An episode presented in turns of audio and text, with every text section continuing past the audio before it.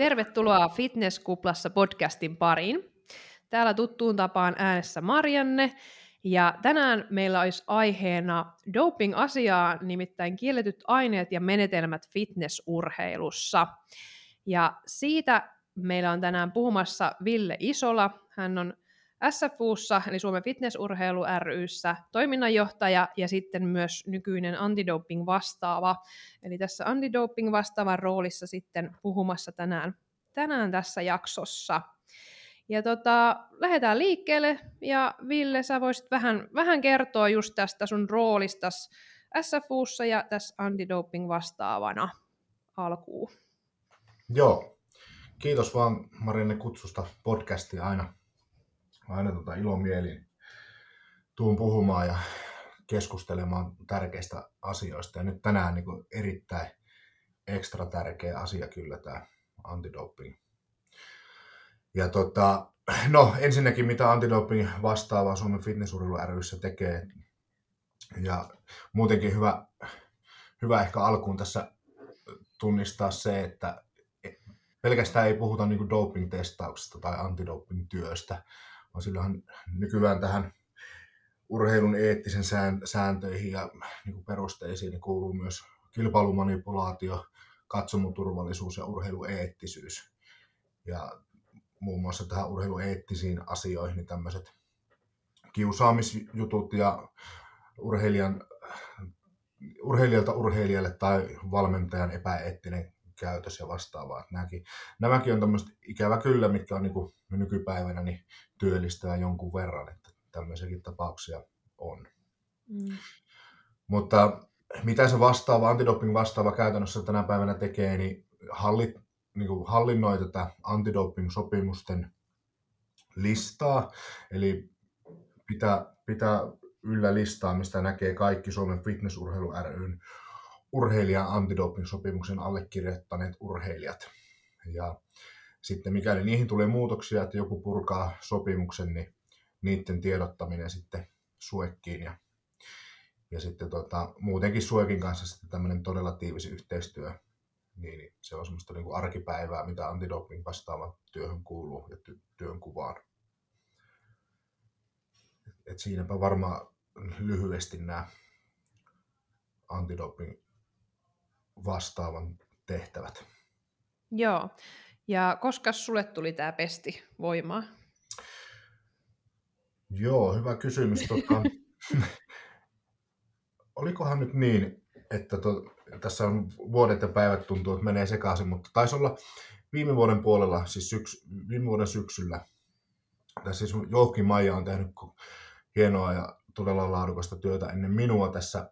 Ja tota, Maija, Maija jäi sitten pois, niin mä otin sitten tehtäväksi, tehtäväksi tämän vielä. Ja, ja täytyy sanoa tietysti, että kun tässä niin sanotusti pufferissa on vähän muutakin, niin, niin tota, koulutuspäällikön to, toimen ja toiminnanjohtajan toimen myötä, niin tämä on semmoinen asia, mitä, mihin mä haluaisin käyttää enemmän aikaa ja e, niin kuin kehittää tätä vielä enemmän, mitä tällä hetkellä niin kuin resurssit ja oma ajankäyttö mahdollistaa, mutta tälle, että tietysti kaikki pakolliset ja välttämättömät asiat hoidetaan, mutta nyt on niin kuin, joo, vois, vähän vajaa vuoden verran on tässä nyt ollut sitten mukana. Joo. Mites kun sä sanoit sitten, että se ei ole pelkästään noita, että jää kiinni väärinkäytöstä ja näin, mutta että sit siellä on sitä kiusaamista ja sitten sä puhuit myös semmoista kuin katsomusturvallisuus, niin valota tätä katsomoturvallisuutta vähän lisää, että mi- millaisia tilanteita se voi olla sitten? No, no se ehkä se katsomon turvallisuus niin enemmän sitä, sitä ymmärtää esimerkiksi jossain jalkapalloottelussa, missä saattaa fanit vähän hullaantua ja, ja tota, sitten siellä voi niinku, tota, voi lähteä yli, niin, tai mennä yli niin sanotusti se juhliminen, niin, niin kuin tämmöiseen turvallisuuteen ja viihtyvyyteen liittyvä, en mä näkisi, että tämä meillä niin kuin fitnessurheilussa on ehkä tämmöinen niin aiheellista, tai ainakaan tämmöistä ei ole koskaan tavattu ja toivottavasti ei tarvikaan näiden asioiden kanssa, katsomoturvallisuusasioiden kanssa painia, mutta että se, on, se, se on yksi tavallaan, mikä on suokin, suokin tuota tehtävä ja sitä kautta kuuluu sitten myös antidoping vastaavan tehtäviin, niin tämmöisistä asioista huolehtiminen. Mutta yhtä lailla niin kilpailujen turvallisuussuunnitelma ja nyt tälleen korona-aikana, että kuinka paljon katsojia voi olla ja voiko olla katsojia ja tämmöiset asiat niin kuuluu sitten myös. Joo. Niin kuin yleisö, palorikos ja elintarviketurvallisuus niin on sitten myös siinä mukana. Aivan. Joo, ja sitten oli tämä kiusaaminen ja sitten tietenkin, tietenkin tota noin, niin, kiellettyjen aineiden käyttö ja, ja mitäs kaikkea, miten se lista nyt meni? Ja kilpailu, kilpailumanipulaatio. Joo. Ja sehän nyt liittyy e-, ennen kaikkea tämmöiseen vedonlyöntiin ja sitten sopupelaamiseen ja tämmöiseen, miten se paremmin ymmärtää. Että tämä ei, ei ehkä, tämä kilpailumanipulaatio ja katsomoturvallisuus, niin nämä ei varsinaisesti fitnessurheilun juurikaan kosketa, mutta että hyvä niistäkin on tietää. Kyllä, joo. Yes. Ja mitenkä nyt sitten, kun sä oot hypännyt tähän antidoping vastaavaan rooliin, niin mitä, tota noin, niin, mitäs asioita sä oot niin kuin lähtenyt viemään eteenpäin sen, siinä roolissa? No tota, tietysti aikaisemminkin ollut sille tiivistä yhteistyötä Maijan kanssa tehnyt ja, ja sille ollut kartalla, mitä, mitä siihen kuuluu. Ja ei voi sanoa, että varsinaisesti olisin mitään sen kummempaa nyt lähtenyt tekemään. Et, et noudattaa meidän antidoping-ohjelmaa, jossa niinku keske, keskeisempänä toimenpiteenä ja tehtävänä on sitten tämmöinen niinku ennaltaehkäisevä toiminta ja siihen liittyvä, siihen liittyvä tota, niin kuin siihen liittyvät toimet ja koulutus on sitten yksi, yksi tärkeimmistä asioista, millä tavalla sitä, sitä viedään eteenpäin ja se on semmoinen ennaltaehkäisevä mm. toimi sitten. Kyllä, kyllä. Mutta että jos tälle niin kuin tuo oma kädenjälki miten näkyy tässä, niin nyt on tullut se, että esimerkiksi tällä hetkellä on se sääntö tai tuli tämmöinen vaatimus, että kaikilla, kenellä on Suomen fitnessurheilu ry lisenssi, on se sitten kilpailulisenssi tai valmentajalisenssi, niin pitää elokuun puoleen väliin mennessä niin tuota, suorittaa tämä puhtaasti paras koulutus. Ja tämähän nyt vain juontuu juurensa siitä, kun meillä on aika paljon näitä viime aikoina ollut näitä doping-kärryjä, niin jotain, jotain täytyy tehdä, että saataisiin sitä vähenemään kärryjen määrät.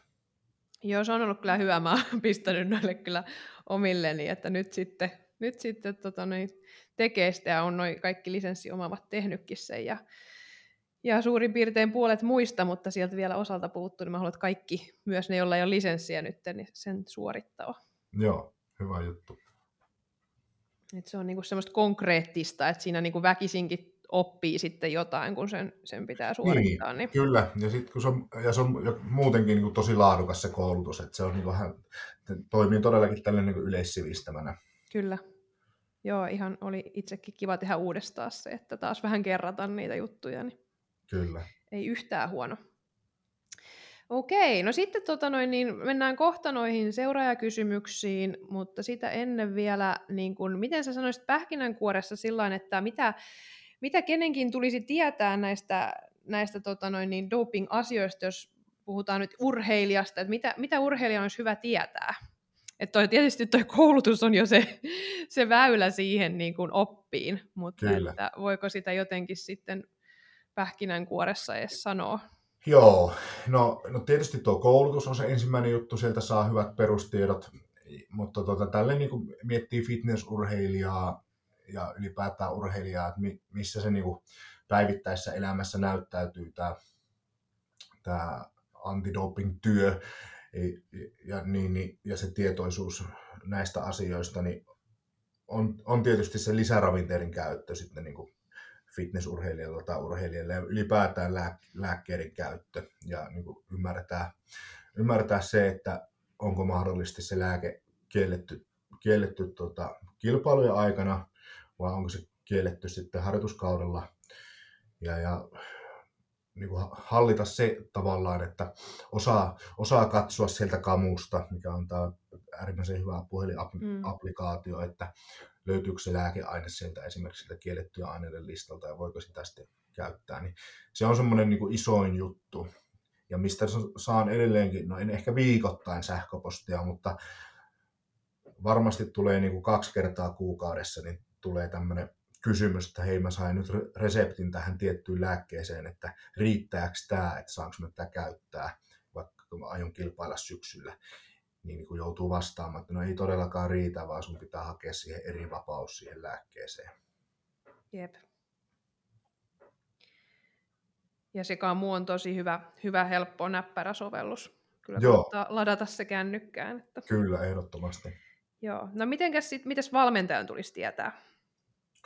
Joo, no valmentajana, valmentajana on taas tietysti tämä sama, sama prosessi, että et, et ne tota, kielletyt aineet ja menetelmät ylipäätään, että mitä, mitkä on kiellettyjä aineita ja menetelmiä urheilussa niin kuin yleisesti. Ei tarvitse jokaista lääkeainetta tietää, koska ne voi tarkistaa sieltä kamusta ja katsoa, mutta että, että osaa, valmentaja osaa neuvoa urheilijalle, että, että mistä katsoa se ja miten hakea se eri vapaus sitten siihen mahdolliseen lääkkeeseen. Ja tota, sitten yhtä lailla niin tunnistaa tämä, niin kuin, tämä urheilun eettinen puoli ja se, että näitä jonkun verran tapauksiakin on tässä ollut, että tota, urheilija on valmentajaa kohtaan käyttäytynyt epäeettisesti, niin että mikä on sitten valmentajan oikeusturva ja mikä on valmentajakeino keino sitten tota, edetä siinä asiassa, niin se on hyvä valmentajan osalta. Joo. Entäs sitten tuleeko urheilijan lähipiirin tietää ja ymmärtää jostain jotain? No silloin, jos on niin kuin jotain peruslääkitystä ja silloin, tai joku perussairaus ja siihen lääkitys, niin silloin pitää ehdottomasti olla sen verran tietoinen, että ymmärtää niin kuin se, että onko se lääke sallittu urheilussa. Ja jos on kielletty, niin onko se vaan kilpailussa kielletty, niin, niin tavallaan sen, sen käytöstä tämmöiseen niin kuin hoitoon liittyvää, että milloin sitä pystyy tarjoamaan sitten sille läheisille urheilijalle sitä mm. lääkettä mm. tai vastaavaa. Joo. Mennään sitten kysymyksiin. Joo. Hullu. Ensimmäisenä olisi, että miten SFUssa puututaan tai ehkäistään dopingin käyttöä? Joo. No, e, niin kuin sanottua tuossa, niin nuo ennaltaehkäisevät toimenpiteet on niin kuin se pääpaino meidän ohjelmankin mukaan ja siihen kuuluu kasvatus ja koulutus ja sitten nämä tiedotus ja viestintä ja sitten tämmöinen pelisääntökeskustelu ja sitten, että meillä on se urheilija sopimus ja, ja, ja nyt, nyt uutena toimenpiteenä on tämä selkeästi tämä pakollinen puhtaasti paras verkkokoulutus.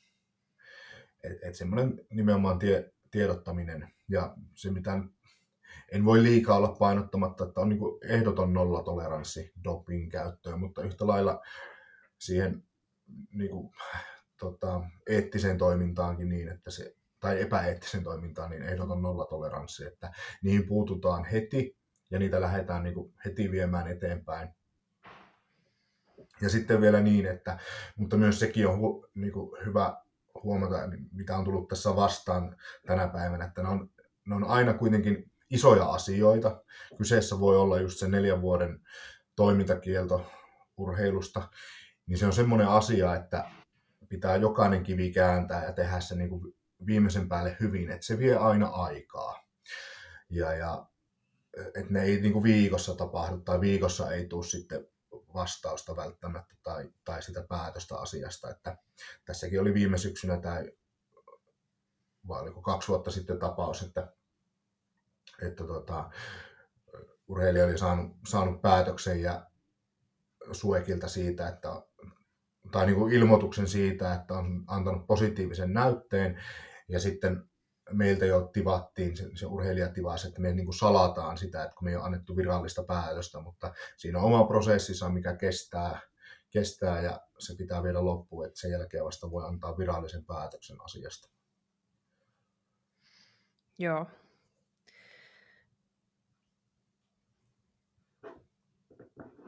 Toi, tuosta kiusaamisesta mä kyllä haluaisin vielä siihen tarttua, tarttua just tähän epäeettiseen toimintaan, että sitä voi tulla niin kuin valmennettavan puolelta tai valmentajan puolelta, niin onko näitä sitten niinku useampia tapauksia tullut?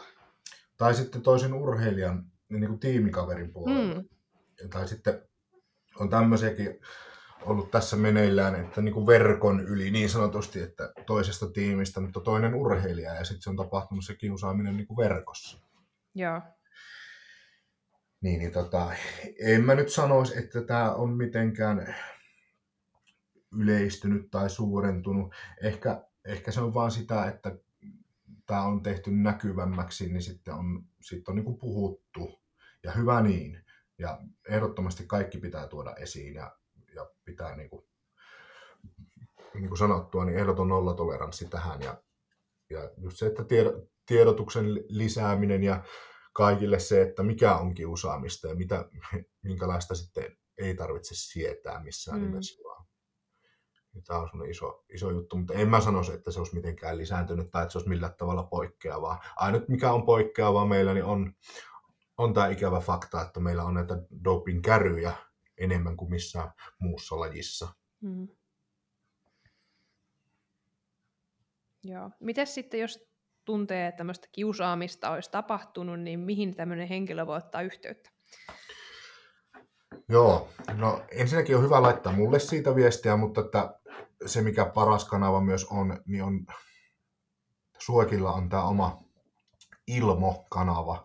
Eli tota, yhtä lailla siellä pystyy, pystyy ilmoittaa, jos havaitsee dopingin käyttöä tai näkee, näkee semmoista salilla tai missä ikinä, niin se Suekin il, ilmokanava on semmoinen, mutta se on myös näissä kiusaamistapauksissa mm. niin ehdoton sitä kautta. Niin tota, ihan jos tässä tarkistan, niin ilmo.suek.fi. Joo. Ja siellä on, että ilmo, ilmoita urheilurikkomuksista. Ja nimettömänä voi ilmoittaa ja sitten sit voi myöhemmin paljastaa nimeä ja lähteä viemään sitä eteenpäin. Yes, se on hyvä, että tulee se, se kuulijoille toi paikka ilmi. Joo, mutta seuraava kysymys olisi, että miten doping-aineiden käytöstä voi ylipäätään jäädä kiinni? No se onkin hyvä, hyvä kysymys ja ensinnäkin voisi sanoa, että fitnessurheilu on taitaa olla edelleen neljänneksi testatuin yksilölaji Suomesta. Ja noin kuude, joka kuudes ur- urheilija fitnessurheilussa testataan. Ja niitä testejä tehdään kilpailuissa, kilpailujen yhteydessä. Ja sitten niitä tehdään niin myös harjoituskaudella, eli ihan milloin ajankohtaan ja minä päivänä tahansa. Eli silloin kun meillä urheilija on ostanut kilpailulisenssin, niin hän samalla on sitten allekirjoittanut tai allekirjoittaa siinä samassa, kun ostaa kilpailulisenssin, niin sen urheilijan antidoping sopimuksen, joka silloin velvoittaa häntä kuulumaan tähän doping-testauksen piiriin. Ja sitten häntä voidaan tulla testaamaan ihan milloin tahansa. Ja, ja sittenhän sitä voi jäädä kiinni sitten, kun on antanut sen te- testinäytteen ja siitä näytteestä, kun löytyy sitten kiellettyjä aineita urheilussa, niin se, sittenhän se prosessi lähtee sitten etenemään. Joo. No nyt oli just itse asiassa multakin yksi kisaaja tuossa viikonloppuna voitti kultaa, niin saman tien tultiin hakea sitten testeihin. Ja hän oli vielä pökeryksessä koko kullasta ja sitten, sitten pitää mennä vielä testeihin ja näin. Mutta Joo, kyllä. Sieltä se, se pongahti, kyllä. Joo. Ja tuossa just toi on niin kuin hyvä huomioida, että siinä samalla kun sen lisenssin ostaa, niin sit siinä sitoutuu jo, tai niin kuin allekirjoittaa myös antidoping-sopimuksen, että sitä pitää myös valmentajienkin tota, noin alleviivata, että sit se astuu voimaan se, Kyllä. se sopimus. Ja just tämmöiset eri vapausasiat pitää olla hoidettuna sitten, jos semmoisia on. Joo, ja sitten mikä tähän liittyy myös vielä, niin mikä edelleen aiheuttaa paljon sekaannusta, niin kun, kun se on kerran astunut voimaan se sopimus, niin se on vaikka hautaan asti mm. voimassa, jos sinä et sitä erikseen katkaise. Kyllä. Joo, muthan tultiin testaan silleen, että ei mulla mikään kisakausi ollut mennyt eikä lisenssiä sille vuodellekaan, mitä, milloin mut testattiin. Niin Joo. Sillain juuri kävi. Joo, tässä aiheuttaa haasteita, kun meillä vielä 2016 oli semmoinen malli, että tota, se oli sen kilpailulisenssin ajan voimassa se tota, urheilijan antidoping-sopimus. Ja sitten kun lisenssi loppui, niin sitten päättyi samalla sopimus. Mutta tähän haluttiin muutosta sen takia, että ei voi kikkailla niin, että mm. pitää vuoden taukoa ja, ja sitten ostaa uudestaan lisenssiä ja sen jälkeen vasta tulee se sopimus voimaan. Kyllä, joo, se on tosi järkevää. Öö, no, mulle tuli mieleen tämmöinen kysymys, että miten sitten kun tulee näitä, että jää, jää kilpailija kiinni ja, ja näin, niin sitten kun tulee se, se vaihe, että onko valmentaja ollut tietoinen siitä doping-aineen käytöstä, niin minkälainen prosessi siinä on ja miten se voi sitten niinku erottaa, että onko, onko valmentaja ollut tietoinen tästä? Joo, joo hyvä kysymys. Ja, ja että, no esimerkkinä, että voiko tiimi, mm. tiimi tuota, olla tietoinen tai niin. olla vastuussa. No, tässäkin on ennen, ennen ollut silleen, että se tiimi on saanut automaattisesti huomautuksen tai varoituksen, jos niitä on ollut useampi sit sillä samalla tiimillä. Mutta niin kuin me ymmärretään, että kukaan ei voi toista aikuista ihmistä valvoa 247, eli koko aikaa. Eli, ja, tota, ja sitten myös sekin puoli, että niin kuin tässä doping-asioissa, niin urheilija on aina loppukädessä se vastuussa oleva. Kukaan muu ei, voi, ei voisi olla siitä vastuusta, vaan se urheilija itse. Niin, niin tota, se prosessihan menee niin, että kun, se tulee, kun tulee ilmoitus, että joku urheilija on antanut positiivisen näytteen, niin mä lähetän siitä sitten saman tien selvityspyynnön tämän kyseisen urheilijan tiimille. Ja siinä selvityspyynnössä pyydetään sitten niin kuin kertomaan ja selventämään, että mitä toimenpiteitä tiimissä tehdään antidoping-työn edistämiseksi ja onko tiedotettu näitä urheilijoita tai ja ylipäätään tätä urheilijaa ja että on, onko niin kuin selvitystä siitä, onko tiimi havainnut tämmöistä toimintaa ja vastaavaa. Ja jos, ja jos kun sieltä tulee se selvitys, sitten vastaus ja siinä on osoitettu, että on tehty niin kuin riittävät toimet, että on, on käyty tiimipäivillä koulutusta aiheesta ja on käsketty tehdä puhtaasti paras koulutus ja tarkastettu, että se on tehty ja näin, niin silloin sitten tiimille ei tule mitään muuta kuin tota, hyvässä tapauksessa papuka ja merkki hyvästä toiminnasta ja siitä, mutta se ei todellakaan tiimi tai yksittäinen urheilija, niin, eikö valmentaja, niin ei ole vastuussa sitten urheilijan kärrystä. Joo.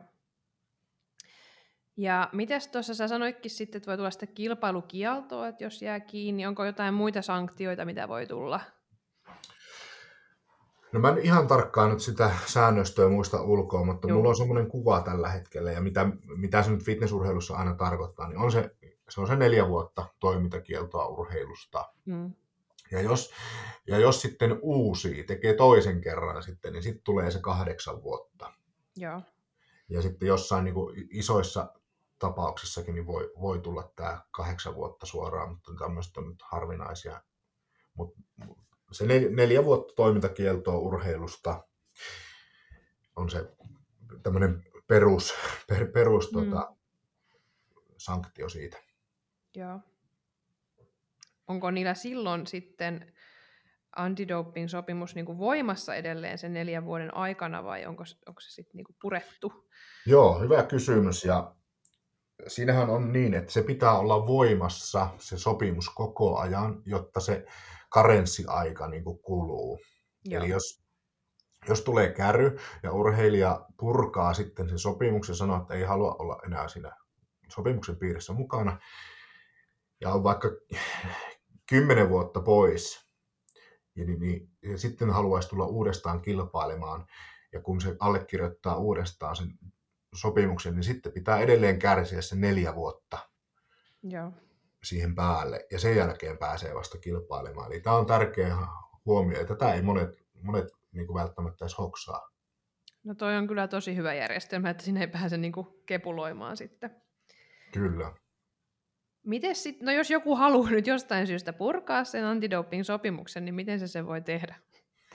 No se on hyvin yksinkertaista, että lähettää info at suomenfitnessurheilu.fi sähköpostin vaan, että haluaa purkaa se, sen sopimuksen. Ja, ja tähän niin kuin kannustetaankin siinä mielessä, että jos, jos on niin kuin nähtävissä, että ei ole tulevaisuudessa lä, niin kuin lähiaikoina kilpailemassa, niin, niin se kannattaakin purkaa, koska sitten just välttyy semmoisilla niin kuin stressin aiheilta, että jos, jos tota, olisi nuhaa tai, tai vastaavaa, että voiko käyttää jotain lääkkeitä tai voiko jotain kortisonia esimerkiksi ottaa sitten, jos, jos loukkaa jalkansa tai vastaavaa, kun sieltä voi sitten niin kuin lääkäri määrätä semmoisia lääkkeitä, mitkä olisikin sitten urheilussa kiellettyä, niin se on ikä, ikävää ja turhaa, turha käry ikään kuin, että jos ei ollut aikomuksenakaan kilpailla, niin, niin sitten tulee semmoisesta käry, käry niin tota, se kannattaa purkaa ja lähettämällä sitten vaan sähköpostia, niin se onnistuu. Joo. Ja sitten mikä siihen vielä, niin siinä on kahden kuukauden karenssi, eli kun sä oot ilmoittanut sen, että mä haluan purkaa sen sopimuksen, niin se on kaksi kuukautta voimassa siitä ilmoituksesta, ja sen jälkeen se purkautuu, ja siitä ei tule erikseen mitään ilmoitusta enää sitten vaan. Okei. Okay. Ja sitten jos haluaa palata antidoping piiriin niin sanotusti, niin, ja on tulossa kilpailija, niin mikä siinä on se aika sitten, kuinka paljon aikaisemmin pitää olla sopimus voimassa ennen kisoja? Joo, no tietysti semmoinen, joka ei ole koskaan ollut aikaisemmin, eli tulee uutena kilpailijana, uutena urheilijana mukaan, niin, niin hänellä riittää se kolme kuukautta tämmöisellä uudella, ja se on aina se, mikä määrittää meillekin sitä muun muassa tätä tammikuun lisenssiostoa on määrittänyt se, että nytkin tota, vi, viime vuonna, eikö toissa vuonna esimerkiksi, että kun kevään kisat oli joku puolessa välissä huhtikuuta, niin, niin on pitänyt ostaa se tota, kilpailulisenssikin sitten tammikuun puoleen välin mennessä, jotta se sopimus ehtii olla voimassa kolme kuukautta, jotta voi sen jälkeen kilpailla. Mm. Ja sitten taas tämmöinen tilanne, joka on niinku katkaissut sen sopimuksen aikaisemmin, tai on kilpailut ammattilaisena, ja, ja silloin katkaissut sen, niin tota, sitten kun haluaa palata amatööriksi tai tulla sitten kilpailemaan sen, niin kuin sen sopimuksen purkamisen jälkeen, niin siinä on puoli vuotta se, se aika. Ja sehän tapahtuu silleen, että sitten vaan tuolta meidän nettisivuilta lataa sen sopimuksen ja allekirjoittaa sen ja lähettää sen info at fitnessurheilu.fi puolta vuotta aikaisemmin ennen niitä tulevia kisoja, niin, niin se hoituu silleen. Joo. Yes. No sitten seuraavaan kysymykseen. Ja täällä on sulle henkkohtaisesti, että onko Villelle tullut yllätyksenä joku kautta jotkut kisaajat, jotka ovat jääneet kiinni doping-aineista? No ehkä mä oon jo sen verran tässä tavallaan kyynistynyt ja kuuden vuoden aikana fitnessurheilua, että ikään kuin kaikki on mahdollista. Että, ja muutenkin en, en mä suhtaudu niihin, niihin ei voisi edes ehkä mun mielestä suhtautua sille, vaan pitää olla hyvin neutraali ja puolueeton siinä, että en, en, en mä lähtisi sanomaan, että on, on jostain tullut joku yllätyksenä vai ei, mutta ne on aina ikäviä tapauksia ja kai, yksikin on, käry on liikaa. Mm. tämä on se, et, niin. En, en sanoisi, että mis, mikään on tullut sen kummemmin yllätyksenä. Jep, joo.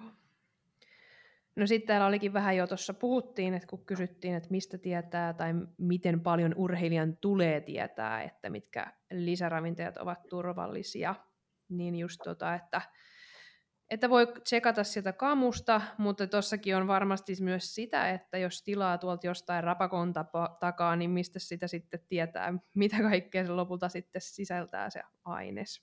Joo. Ja tämä on, tämä on niin kuin ärsyttävää, tai minua niin henkilökohtaisesti ärsyttää tämä tilanne tavallaan näiden lisäravinteiden suhteen ja se, että, että se on semmoista niin kuin aivan ikään kuin ylimääräistä stressiä, kun ei ole, ei ole ketään organisaatiota, joka niitä oikeasti tarkastaisi ja kävisi läpi, että onko ne niin kuin varmasti puhtaita. Koska se, se fakta on tosiaan se, että se urheilija on loppukädessä niin kuin vastuussa siitä. Ja tota, sitten Suekillakaan ei ole, ei ole henkilöstöä, ei ole, ei ole resursseja, ei, eikä ne pysty vastaamaan siihen, että onko, onko nyt tämä fastin proteiinijauhe niin varmasti puhdas, niin ei ota siihen kantaa eikä siihen tällä hetkellä siis kukaan ota kantaa. Mutta tota, tälleen niin kuin valmentajana ja valmentajan näkökulmasta, niin siihen mä sanon, sanon urheilijoille niin kuin neuvoksi sen, että käyttäkää suomalaisia tuotteita, käyttäkää semmoisia tuotteita, niin kuin lisäravinteita, mistä niin kuin tiedätte kaikki se ravintosisällön, ne aineet, mitä siellä on. Ja joku on joskus sanonut, että kun sen pystyy lausumaan sen ainesosan, mitä siellä hmm. ravintosisällössä lukee, niin silloin se on niin kuin hyvä juttu, että, että jos se niin kuin, mitä ihmeellisempi se ainesosa on tai se on tuntematon, niin silloin kannattaa välttää semmoisia lisäravinteiden käyttöä.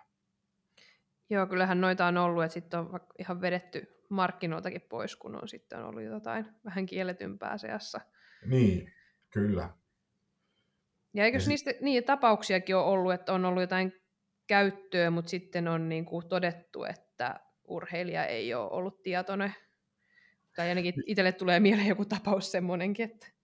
Joo, no siis vuonna 2016 muun muassa oli tämmöinenkin tilanne, että, että tuota, niitä tuli Suomessa, meillä tuli fitnessurheilussa kolme ja tulikohan sitten, muista mistä kaikista lajeista tuli, niin, niin higienaamiiniaineesta, niin siinä, siinä nyt sitten, siinä tapahtui virheitä monella tasolla tavalla, että VADA oli ottanut sen kesken vuoden, nostanut sen kiellettyä aineiden listalle, ja sitten Suekki tietysti noudattaa VADA-säännöstöä, ja, ja siitä sitten tuli niin kuin positiivinen näyte, mutta kun sitten ei ollut tiedotettu ketään, eikä se ollut niin kuin kenelläkään tiedossa, että hei, tämä on kielletty, niin, niin tota, siitä sitten tuli, tuli positiivisia näytteitä tai niin kuin käryjä niin sanotusti, mutta sitten selvityksien kautta niin osa, osa urheilijoista niin pääsi varoituksella tai, tai lyhytmuotoisella toimintakielolla.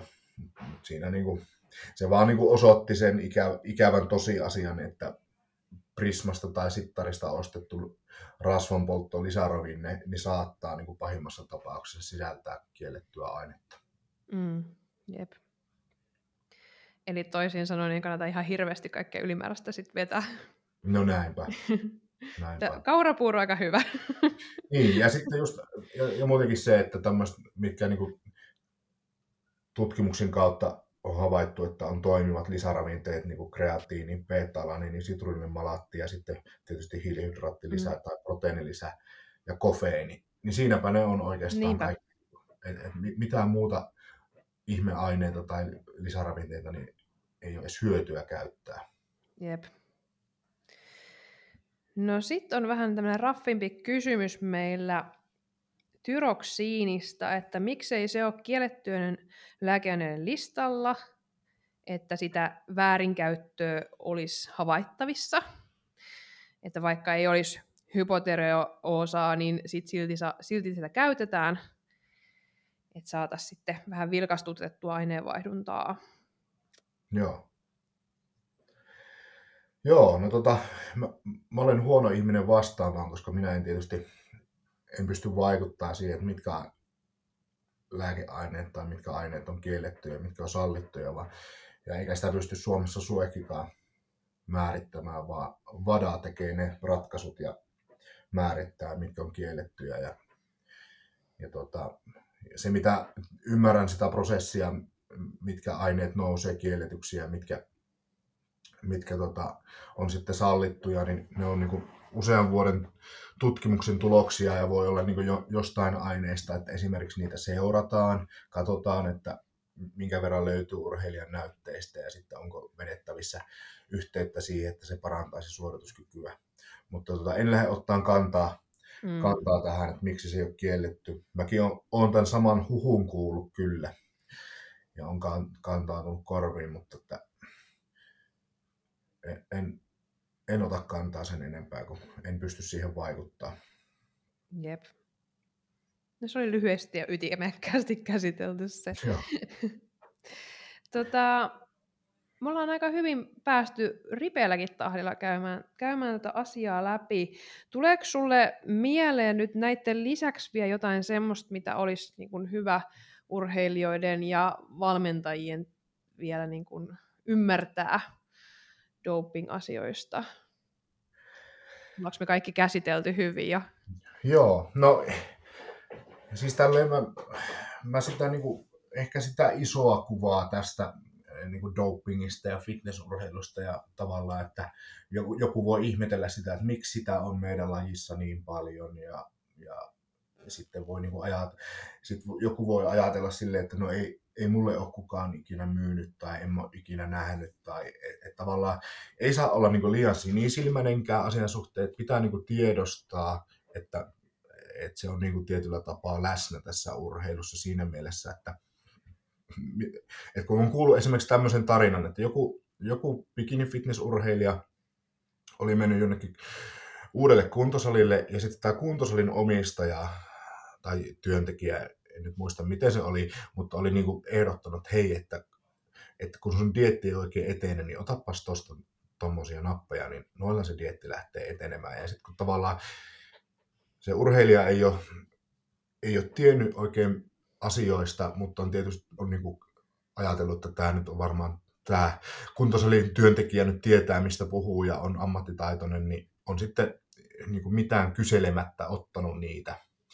Ja niin, kuin tietämä, niin sanotusti tietämättä siinä hetkessä käyttänyt sitten kiellettyjä aineita, niin, niin tavallaan niin kuin tunnistaa tämä, että me ollaan synnytty kehonrakennuksesta, fitnessurheilu, ja meillä on, on tietyllä tapaa semmoinen se leima siellä. Ja onhan se totta, että fitnessurheilu on niitä lajeja, mistä niin kuin sel, niin kuin on aika selkeä hyöty dopingin käytöllä siihen, siihen kilpailusuoritukseen kun se esimerkiksi jossain suorituskykylajissa ei välttämättä niin suora ole.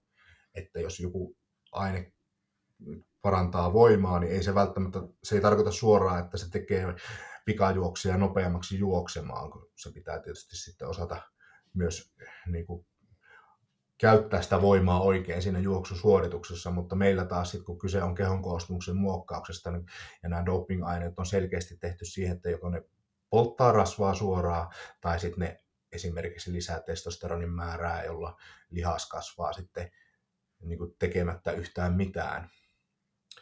Niin, niin tavallaan mä toivoisin, että me puhutaan avoimesti ja ylipäätään semmoinen niin avoimuus ja tietoisuus ja semmoinen niin lisääntys joka, joka tasalla näistä asioista. Joo, toi on tosi tärkeä pointti, että pitää sen urheilijalla olla tosi niin kuin skarppina sen asian kanssa ja muistaa niin kuin aina se, että mitäs mä nyt oikeasti laitan suustani alas, että sitten voi olla joku ihan tilannekin, että jos ajattelee ja ei ehkä niin kuin mietikään sitä sille, että olisi mitenkään välttämättä väärä tai niin kuin kielletty aine, mutta että sitten se voi ollakin. Ja just niin. noin, vaikka just reseptilääkkeissäkin ihan niin. esimerkiksi, että kuinka helposti sieltä sit voi ollakin jotain kiellettyä. Kyllä, kyllä. Ja, ja, ja se, että jos on vaikka perussairaus ja ollut monta vuotta siihen lääkitys ja sitten tuota, tulee mukaan meidän lajiin ja aikoo kilpailla ja ostaa kilpailulisenssin, niin on niin hyvä hoksata, että hei, että pystynköhän mä käyttämään tätä, urhe- tätä lääkettä edelleen vai pitääkö mun hakea tähän eri vapaus. Mm.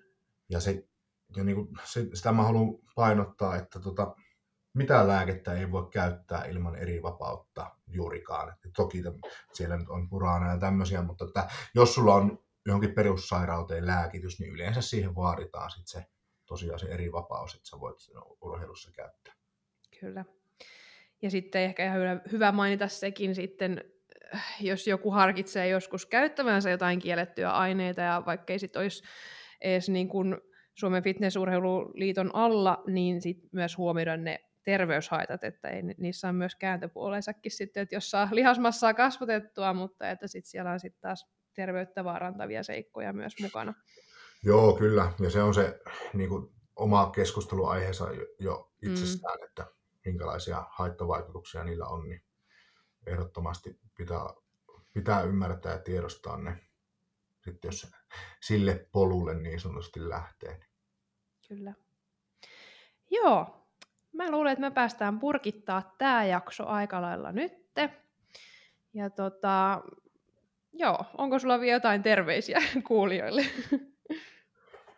Joo, no, tota, no ensinnäkin kiitos hyvistä kysymyksistä ja tämä on tota, varmasti semmoinen, semmoinen aihe, mitä ei niinku, mitä ainakaan liikaa ole käsitelty meillä fitnessurheilussa ja oikein mistä on välttämättä tietoa, niin kiitos, että otit yhteyttä tästä ja tehtiin tämmöinen podcasti. Tämä on, tämä on oikein hyvä. Joo, tätä on toivottu useampaan otteeseen. Niin Joo, Kyllä. joo. Hyvä, mutta ei siis yleisesti terveisiä, että lämmin kesäpäivä näyttää olevan nyt pihalla ja toivotaan nyt muutenkin lämmintä kesää, niin tota, kaikille hyviä treenejä ja, ja muutenkin silleen niin kuin tähän, me ollaan yli vuosi eletty poikkeusoloja melkein ja korona on haitannut urheilua ja liikuntaa ja tekemistä, niin jotenkin nä, nä, näkee nyt kyllä valoa jo. Ja että tulevaisuus ja syksy niin kuin fitnessurheilun osaltakin niin päästään esimerkiksi syksyllä järjestään kilpailut, missä on katsojia ja sitä kautta niin kuin takaisin normaalimpaan arkeen, niin toivotan kaikille niin kuin hyviä treenejä ja, ja niin kuin te, terveyttä tietysti ja hyvää, hyvää kesää. Joo. Oliko jo Kotkaankin katsomoa tulossa sitten? No, si, joo, si, siitä itse asiassa sitä käydään vielä keskustelua, että miten, miten se tehdään, mutta kato, toivotaan, että se elokuukin on sitten täysin ilman mitään rajoituksia, että voidaan Joo. All right. näin tehdä. Mutta hyvä, ei mitään, mä päästän sut jatkaan päivääsi, niin kiitos tosi Joo. paljon, että liikeni aikaa sun kiireisestä kalenteristani. No niin, kiitos Huippua. Kiitos, moikka! Moikka.